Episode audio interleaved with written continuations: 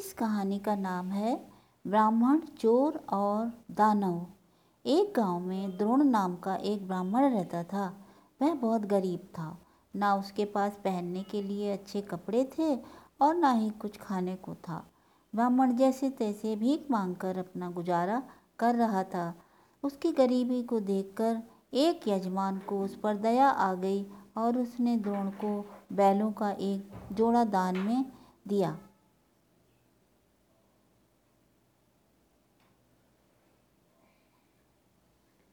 बैलों को गोधन मानकर ब्राह्मण द्रोण उनकी सेवा पूरी लगन के साथ करने लगा। उसे बैलों से इतना प्रेम था कि वो खुद कम खाता था, लेकिन बैलों को भरपेट खिलाता था। ब्राह्मण की सेवा पाने के बाद दोनों बैल तंदुरुस्त हो गए। एक दिन हट्टे कट्टे बैलों पर चोर की नज़र पड़ गई। बैलों को देखते ही चोर के मन में बैलों को चुराने की योजना बना ली। योजना बनाने के बाद रात होते ही चोर ब्राह्मण के घर बैल चुराने के इरादे निकल गया।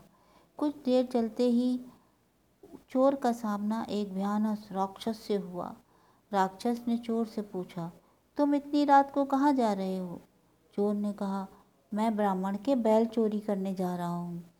चोर की बात सुनकर राक्षस बोला, चलो मैं भी तुम्हारे साथ चलता हूँ।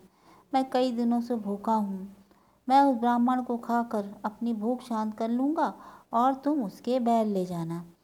चोर के मन में हुआ कि रास्ते के लिए एक साथी भी हो जाएगा तो इसे साथ ले जाने में कोई बुराई नहीं है। ये सोचकर चोर अपने साथ राक्षस को लेकर ब्राह्मण के घर पहुँचा। ब्राह्मण के घर पहुंचकर राक्षस बोला, पहले मैं ब्राह्मण को खा लेता हूँ, उसके बाद तुम बैल चुरा लेना। चोर ने कहा, नहीं पहले मैं बैल चुराऊँगा, उसके बाद तुम ब्राह्मण को खाना। अगर तुम्हारे आक्रमण से ब्राह्मण जाग गया तो मैं बैल नहीं चुरा पाऊँगा।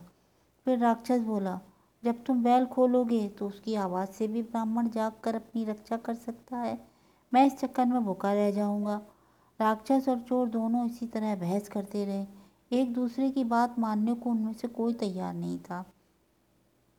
उसी बीच राक्षस और चोर की आवाज़ सुनकर ब्राह्मण जाग गया।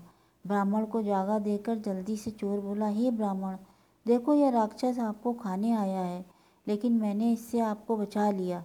इसने कई बार आपको खाने की कोशिश की, पर मैंने ऐसा नहीं होने दिया चोर की बात सुनकर राक्षस ने भी तुरंत कहा, नहीं ब्राह्मण, मैं आपको खाने नहीं, बल्कि आपके बैलों की रक्षा करने के लिए यहाँ आया हूँ। यह चोर आपके बैल चुराने आया था दोनों की बात सुनकर ब्राह्मण को शक हुआ।